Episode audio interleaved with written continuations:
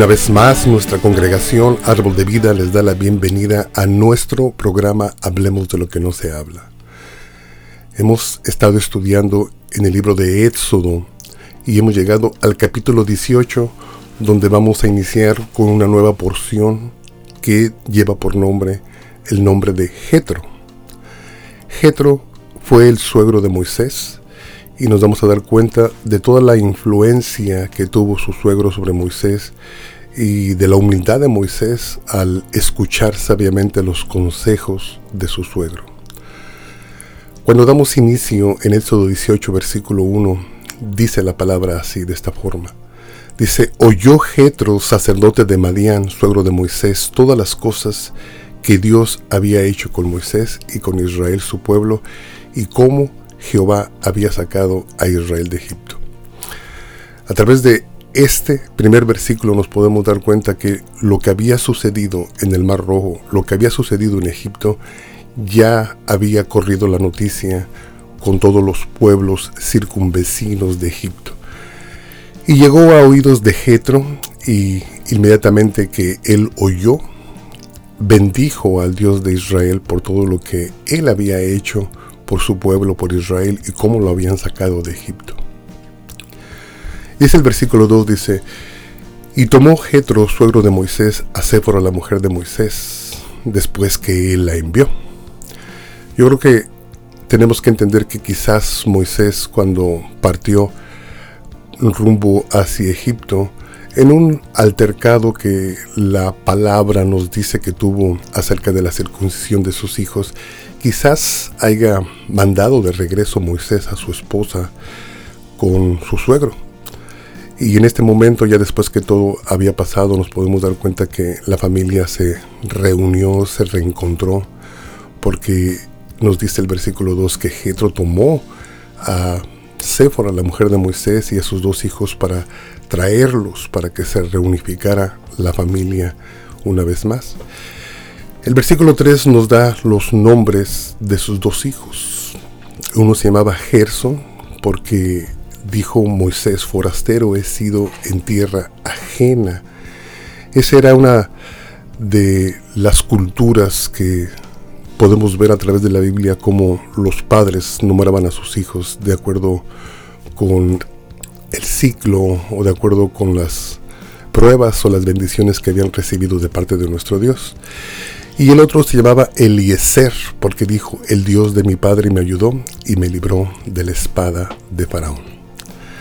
Cuando llegamos al versículo cinco, dice de esta forma, dice: y Jetro, el suegro de Moisés, con los hijos y la mujer de este, vino a Moisés en el desierto, donde estaba acampando junto al monte de Dios. Versículo seis dijo: y dijo Moisés: yo, tu suegro Jetro, he venido a ti con tu mujer y sus dos hijos con ella.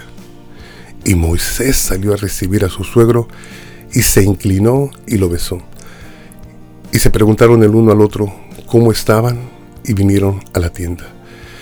En este encuentro nos podemos dar cuenta la humildad de este siervo Moisés, el ser tan reverente con su suegro.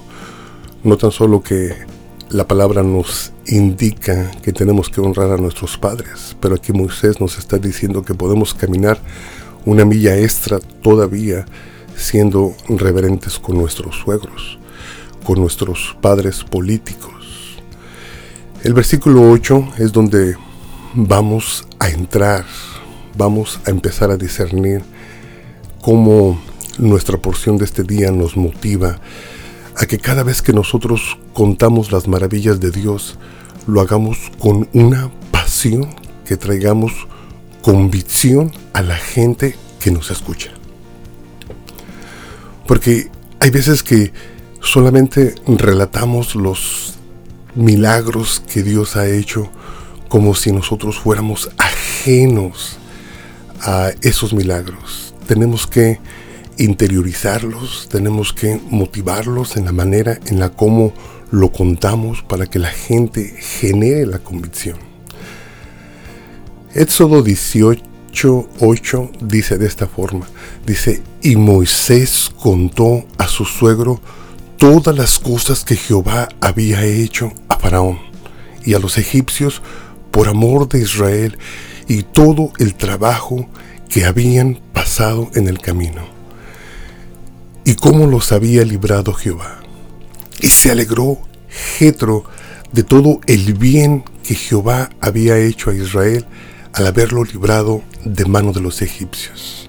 Inmediatamente en el versículo nueve nos podemos dar cuenta que la reacción de Jetro fue una reacción de alegría. Cada vez que el Señor bendice a alguien, a otro pueblo, debemos nosotros de estar alegres porque el Señor se ha manifestado y ya bendecido a otro individuo o a otro pueblo. Esa fue la reacción de Jetro. En el versículo diez es donde vamos a sustraer nuestra porción más a fondo, donde Jetro dice: bendito sea Jehová que os libró de mano de los egipcios y de la mano del faraón, y que libró al pueblo de la mano de los egipcios. Ahora conozco que Jehová es más grande que todos los dioses, porque en lo que se ensoberbecieron prevaleció contra ellos. Y tomó Jetro, suegro de Moisés, holocaustos y sacrificios para Dios, y vino a Aarón y a todos los ancianos de Israel para comer con el suegro de Moisés delante de Dios. Qué importante, qué importante cuando Moisés viene y da el testimonio. Pero el punto que yo necesito hacer, que yo necesito que usted comprenda, es la pasión que usó Moisés para poder relatar cada uno de los acontecimientos que él con sus ojos había sido testigo a su suegro. Y lo hizo con una convicción y lo hizo con una pasión, que inmediatamente se produjo la convicción en Jetro y empezó a bendecir a, al Eterno. Empezó a bendecir a Jehová, y aún dice la palabra que puso en su corazón el Señor de ofrecer sacrificios, y comió es, ese día con Moisés, comió ese día con Aarón y con todos los ancianos de Israel. Pero el versículo once, hay una palabra que a mí me llama mucho la atención porque aparece más que una vez en toda la Biblia, y el versículo once lee de esta forma, cuando Jetro dice: ahora conozco que Jehová es más grande que todos los dioses. Eso es el punto que necesitamos ver en este día. Voy a dar lectura a Hechos uno, versículo siete y nueve. Y dice así: y les dijo: no os toca a vosotros saber los tiempos o las sazones que el Padre puso en su sola potestad, pero recibiréis poder cuando haya venido sobre vosotros el Espíritu Santo, y me seréis testigos en Jerusalén, en toda Judea, en Samaria y hasta lo último de la tierra. Y habiendo dicho estas cosas, viendo ellos, fue alzado y lo recibió en una nube que lo ocultó de sus ojos. Qué importante, antes de que Jesús partiera, antes de que Jesús fuera recibido en los cielos, dejó esta comisión a los discípulos. Dejó esta comisión a la iglesia. Dice que íbamos a recibir ese poder, pero todo ese poder que íbamos a recibir lo íbamos a canalizar. Lo íbamos a dirigir específicamente para ser testigos en toda la tierra, empezando desde Jerusalén, después en Judea, en Samaria y hasta lo último de toda la tierra. Lo importante de esto es que cuando nosotros estemos dando testimonio de lo que Jesús ha hecho en nuestras vidas, no se nos olvide, hermano, que tenemos que hacerlo con una convicción, que cada una de las, de las personas que nos están escuchando generen en ellos mismos la convicción de que no tan solo es la verdad, pero la convicción de que reconozcan que el Eterno es Dios sobre toda la tierra. Ahora voy a dar lectura a una porción que me fascina bastante y solamente es para seguir enfatizando la pasión con la que tenemos que nosotros predicar el Evangelio, que realmente se genere la convicción en la gente. Usted se ha de recordar en Segunda de Reyes capítulo cinco, donde había un hombre llamado Naamán, y en Israel había un profeta en aquel tiempo llamado Eliseo.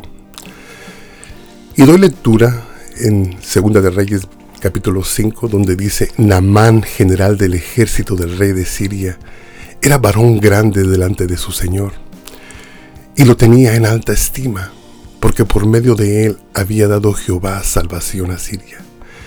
Era este hombre valeroso en extremo, pero leproso. Tenía una enfermedad. Tenía una enfermedad que en aquel tiempo era bastante común, la lepra. Versículo dos dice: y de Siria habían salido bandas armadas y habían llevado cautiva a la tierra de Israel a una muchacha, la cual servía a la mujer de Naamán. Y esta muchacha dijo a su señora: si rogase mi señor al profeta que está en Samaria, él lo sanaría de su lepra. Quizás no conocemos el nombre de esta muchacha.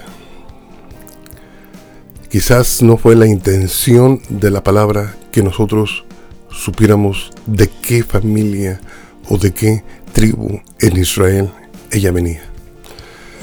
Pero lo que sí sabemos es lo que la palabra del Señor intencionalmente quiere explicarnos a nosotros. Que esta muchacha, aún debajo de las circunstancias en las que se encontraba, siendo ella esclavizada por el pueblo asirio, había llegado a la casa de este general.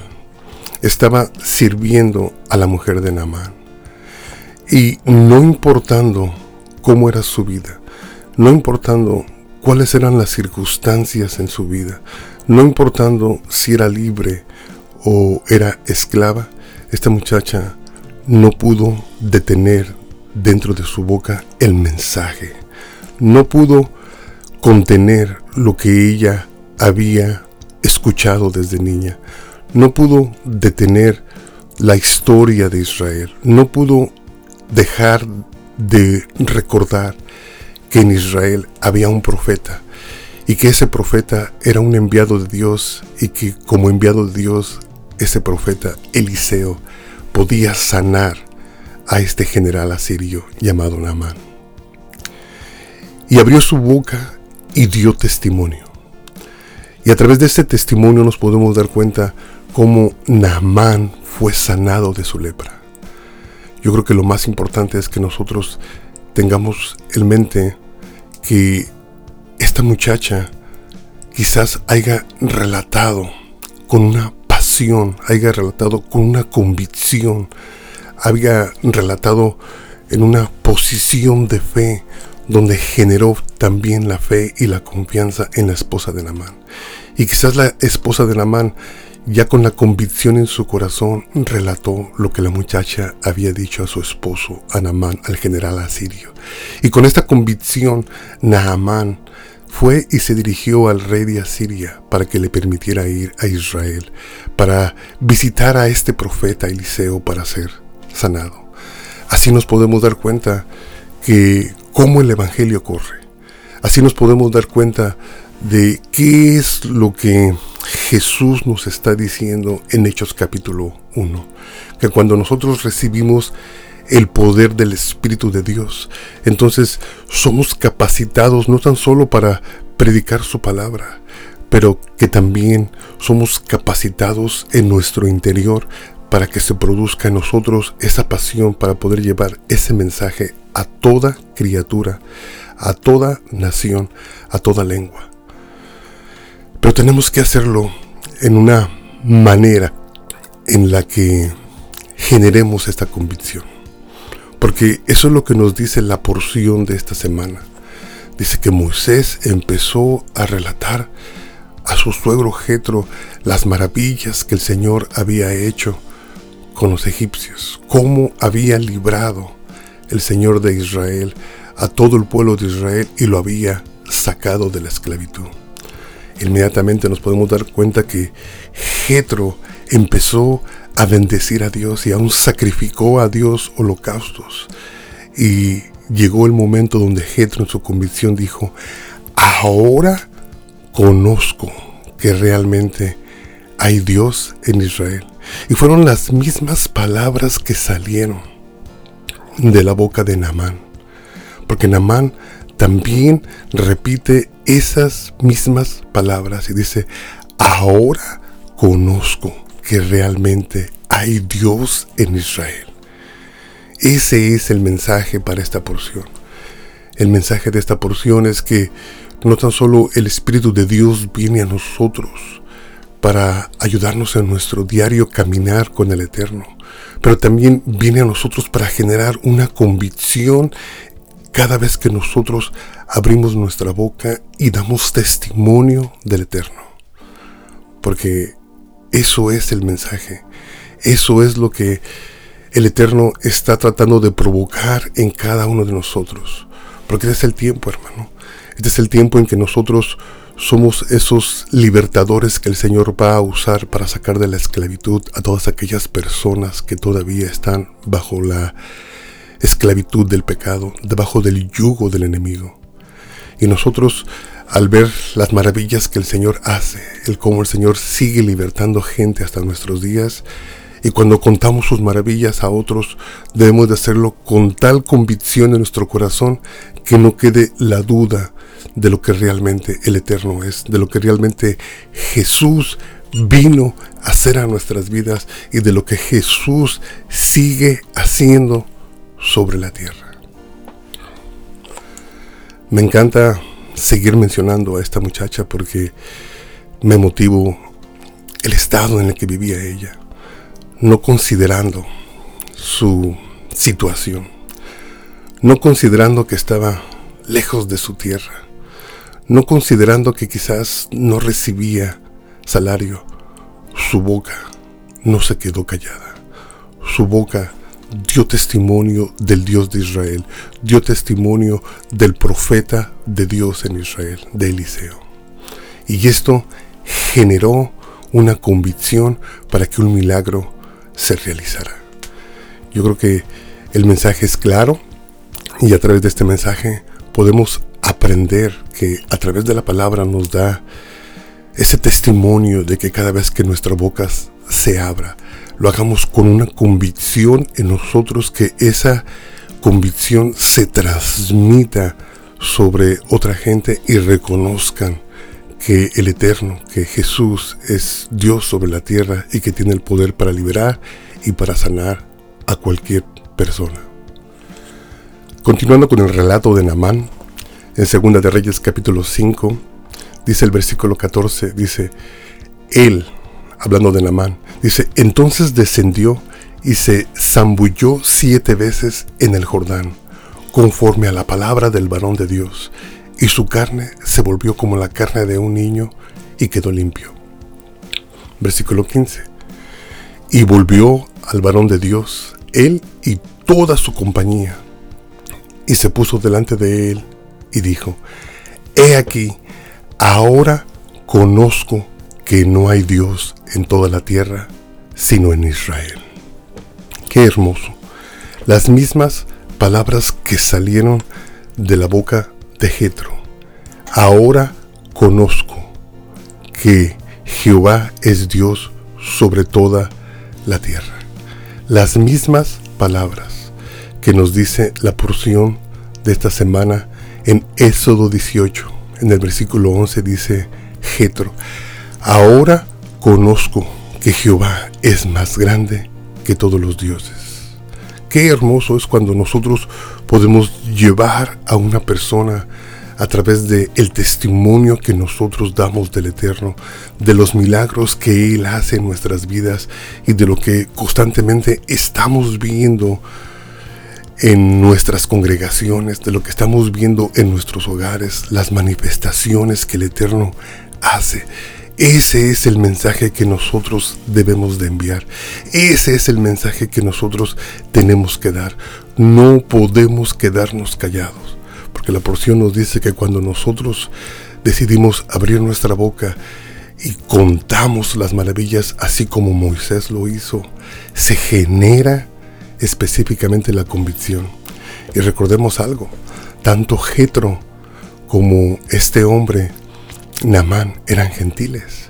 Y por si eso fuera poco, también la palabra nos da otro testimonio en Primera de Reyes, donde usted se ha de recordar que había una viuda en Sarepta, donde de la misma forma, esta viuda, después de haber recibido el milagro de parte de Elías, esta mujer también de su boca surgieron las mismas palabras cuando le dijo a Elías: ahora conozco que realmente eres un profeta del Dios Altísimo.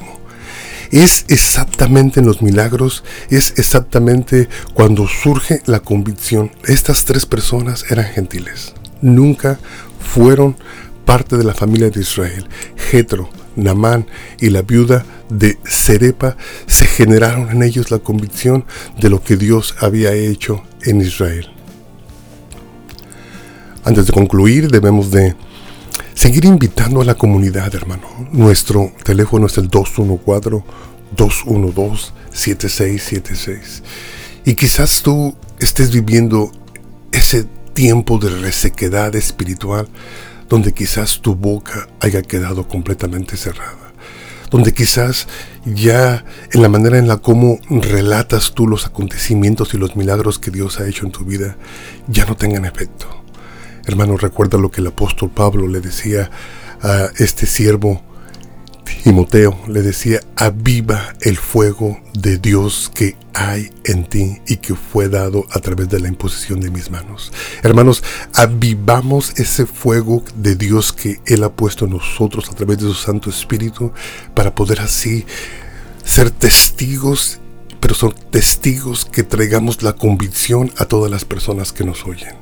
Mi teléfono es el dos uno cuatro, dos uno dos, siete seis siete seis y cualquiera que sea la necesidad en este día, te invitamos a que puedas buscar la ayuda o quizás puedas reiniciarte para poder contar las maravillas del Señor con toda la pasión que el Señor se merece. Que el Señor te bendiga. Amén.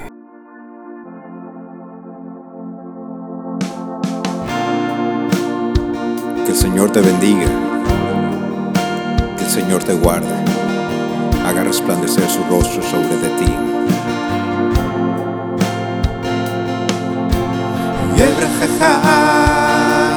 Adonai ve'yishmerecha, ya'er Adonai panav elecha v'chol lecha, yisa Adonai panav elecha. Sem לך שלום. Amen. Amen. Amen.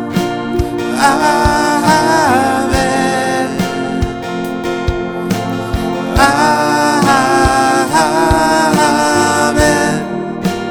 Amen.